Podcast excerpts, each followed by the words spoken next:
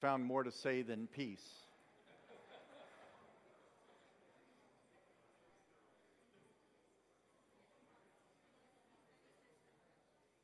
we encourage you to keep the conversation going later. Um, the writings of the 8th century prophet Jeremiah is not one of the easiest nor the most pleasant books of the Bible to read. Uh, it takes a certain level of discipline and determination to do so because the first 28 chapters are messages of judgment. It's really hard to get through them. So if you're feeling kind of full of yourself and positive and think that you're the answer to life's problems, I encourage you to read Jeremiah 1 through 28. It speaks of the consequences of Israel's failure to live in covenant relationship with God. Jeremiah announced judgment was coming in the form of a conquering foreign power. And when Babylon's armies encamped near Israel, I mean near Jerusalem's gates, threatening to destroy Judah's capital and take its inhabitants into exile, Jeremiah suddenly changes his message from one of judgment to one of hope. This passage that's about to be read from Jeremiah 31 is one such passage of hope.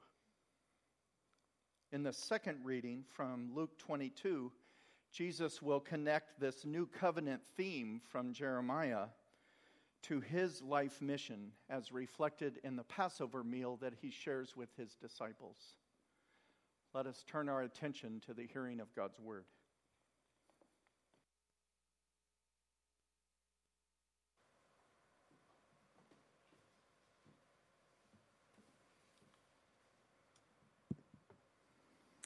The scripture today is from Jeremiah 31, 31 to 34, New Revised Standard Version and Luke 22, 19 to 20, New International Version. Hear these words from the prophet Jeremiah. The days are surely coming, says the Lord, when I will make a new covenant with the house of Israel and the house of Judah. It will not be like the covenant that I made with their ancestors when I took them by the hand to bring them out of the land of Egypt, a covenant that they broke though I was their husband, says the Lord. But this is the covenant that I will make with the house of Israel after those days, says the Lord. I will put my law within them, and I will write it on their hearts, and I will be their God, and they shall be my people. No longer shall they teach one another or say to each other, Know the Lord, for they shall all know me from the least of them to the greatest, says the Lord. For I will forgive their iniquity and remember their sin no more. Luke's description of Jesus celebrating the Passover with his disciples on the night of his betrayal. Jesus took bread, gave thanks, and broke it, and gave it to his disciples, saying, This is the body given for you. Do this in remembrance of me. In the same way, after the supper, he took the cup, saying, This cup is the new covenant in my blood, which is poured out for you. The word of the Lord.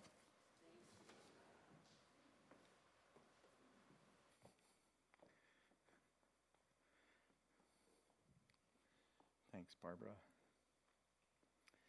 Compared with the biblical message of hope, our current use of the word seems flabby and weak. We hope our favorite team wins. We hope our family gatherings will be without stress or conflict. And we hope our resources will be enough to meet our needs. But hope in the Bible carries more of an all or nothing stake or claim. Similar to what G.K. Chesterton said as long as matters are really hopeful, hope is merely flattery or platitude. It's only when everything is hopeless that hope begins to be a strength at all. Like all the Christian virtues, it is as unreasonable as it is indispensable. Isn't that beautiful? Hope when is really comes to fruition to full strength when everything else is hopeless. Hope is what Jeremiah preached to his contemporaries when their present circumstances were threatened and their future was nothing but despair. Judgment had come, and Jeremiah reminds them that this judgment is God's doing. He tells them to accept it and to learn from it and to grow through it. He reminds them that God is not against them, but God is for them. And he tells them the purpose of God's judgment is to prepare them to receive God's promise of salvation, the promise of a new relationship, the promise of a new beginning. For Jeremiah, judgment is not the last word because for God, it is never the last word. Judgment was necessary after centuries of Israel's hard heartedness, but its primary effect is to open their hearts to the reality that is beyond themselves. It cracks our shell of self sufficiency so that we may be in a place to receive God's grace in the form of healing and mercy and forgiveness. For a few years now, I attend with some regularity a retreat known as uh, Courage and Renewal. And the focus of the retreat is to connect one's soul to their role, to allow you to have a greater um, connectedness to who you truly are, your true self, because it, our true selves get lost in the process of a career and and just daily life and the surface of by which we we go about doing things. And if we don't spend time reflecting and knowing who we really are, we're liable to react rather than to respond from a, a true core. Um, as part of this process, there's several tenets, and one of which is when it gets when when when it gets rough or difficult, turn to wonder. And I always thought that in the escapist, childlike sort of way of, oh, just wonder uh, of the beauty of the stars and, you know, be filled with awe and inspiration kind of wonder, you know, um, imagining yourself in a different place. But that's not what they mean. They mean the hard work of wondering, what do I learn from this? so that when I feel threatened or insecure eh, because of something someone said or done, to ask myself, I wonder what's prompting me to feel so insecure right now. What is causing this anxiety? So that you learn from the experience. It's a wondering of inner uh, probing. Um, I told one of the men's groups that I'm in that I was going to do this, and they said, It sounds like torture. Um,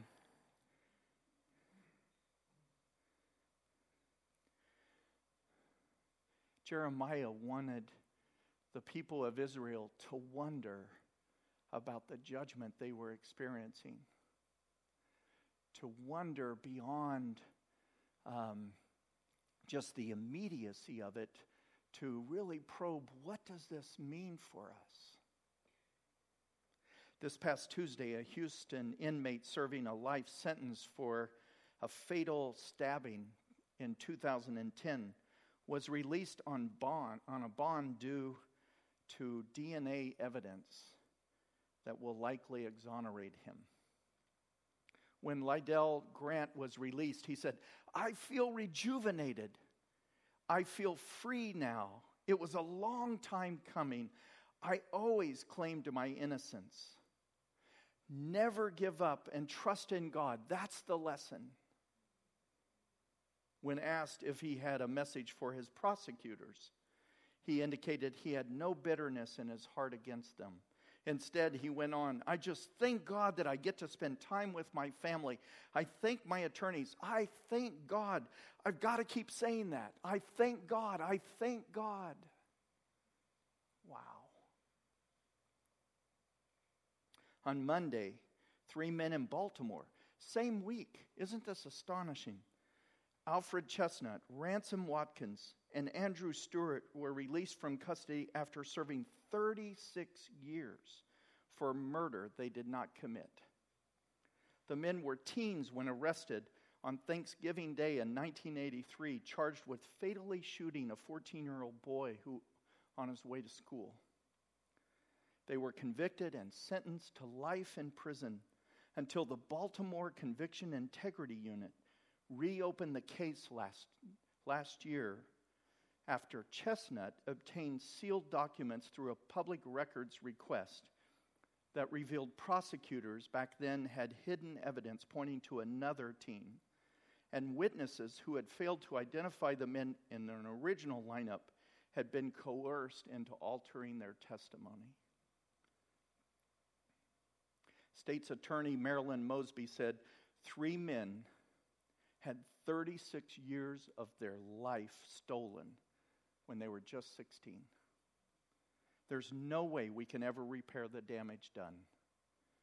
Time for all of us to own up to our role in locking innocent men behind bars. When Stewart, one of the three, heard the news he was being set free, he sat on his prison bunk and sobbed uncontrollably. He followed that revelation with this statement My journey is just beginning. I have to learn how to live right now. I wonder when Jeremiah announced God's message of a promised new covenant, despite their immediate experience of defeat and devastation, did they feel like their journey was just beginning? Or did they think it had come to an end? It was when they were most hopeless that they receive a reason to live with hope and to learn to trust God all over again. The background to Jeremiah's announcement was the old covenant that God had initiated with Israel at Sinai. God was to serve as sovereign Lord, and the people were to obey all the stipulations of the covenant agreement. But since the days of Moses, Israel's history was one of persistent failure to keep their terms of the covenant. It was not so much a matter of refusing to obey God's law or acknowledge Yahweh's sovereign role, but that they were incapable of such obedience. Jeremiah said as much in, in chapter 13, 23, when he suggested Israel's problem was a spiritual dilemma. Can the Nubian change his skin or the leopard its spots? It was simply not possible for Israel to keep such a covenant. Therefore, a new covenant was needed. And more than the hope of a new covenant, God promises to bring about the necessary change in their nature to make them capable of such obedience. The old covenant was external, written in stone. But this new covenant, God plans to set his will within their minds and write his law upon their hearts. Whenever we try to be good without a relationship with God, it just doesn't work. And when we try to live the good life separate from a God life, it doesn't work. God promises to form a deep, intimate relationship with us and empower us to be able to do God's will. No longer do we have to do it in order to win God's approval and acceptance because Jesus does that for us. Instead, we get to do God's will because we desire to do so. It's that difference in a child who's small who wants to please his or her mom or dad and always checks Did I do that right? Are you happy with me now? and you want so much for them to grow out of that and just realize, I can't love you any more than I already do. Nothing you do will break that bond. I want you to choose the things I, I, I direct you toward or lead you in for your good, not for mine.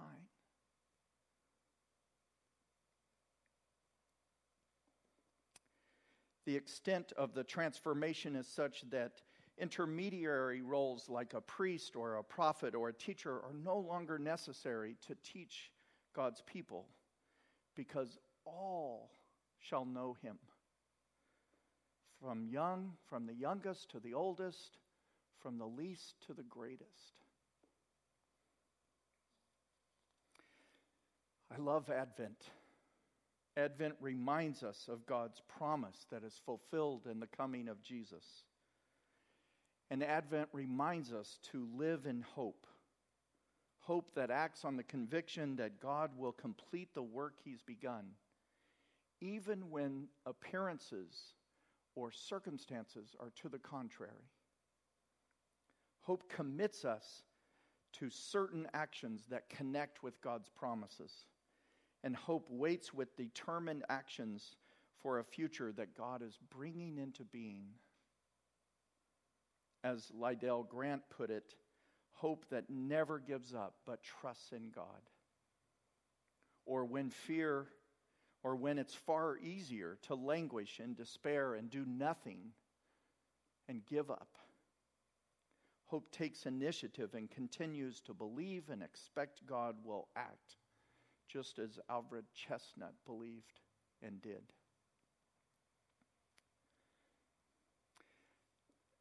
who of us doesn't want a deeper, more intimate relationship with God? And this meal that Jesus celebrated with his disciples and gave new meaning to when he personalized its elements is an opportunity and invitation for us to accept such a relationship. Jesus employs the language of the new covenant which only appears one time in all of the Hebrew scriptures in that Jeremiah 31 passage. And he, he offers the cup to his disciples and relates his mission and life work as being a continuation of what God had promised salvation for Israel and for the world. And when Jesus uses the phrase, this covenant in my blood, he links his death as an act of atonement, of forgiveness for our sins, and enables us to participate in this renewed covenant relationship with God. Let us prepare our hearts to receive the gifts and the wondrous grace that God offers us in Jesus Christ.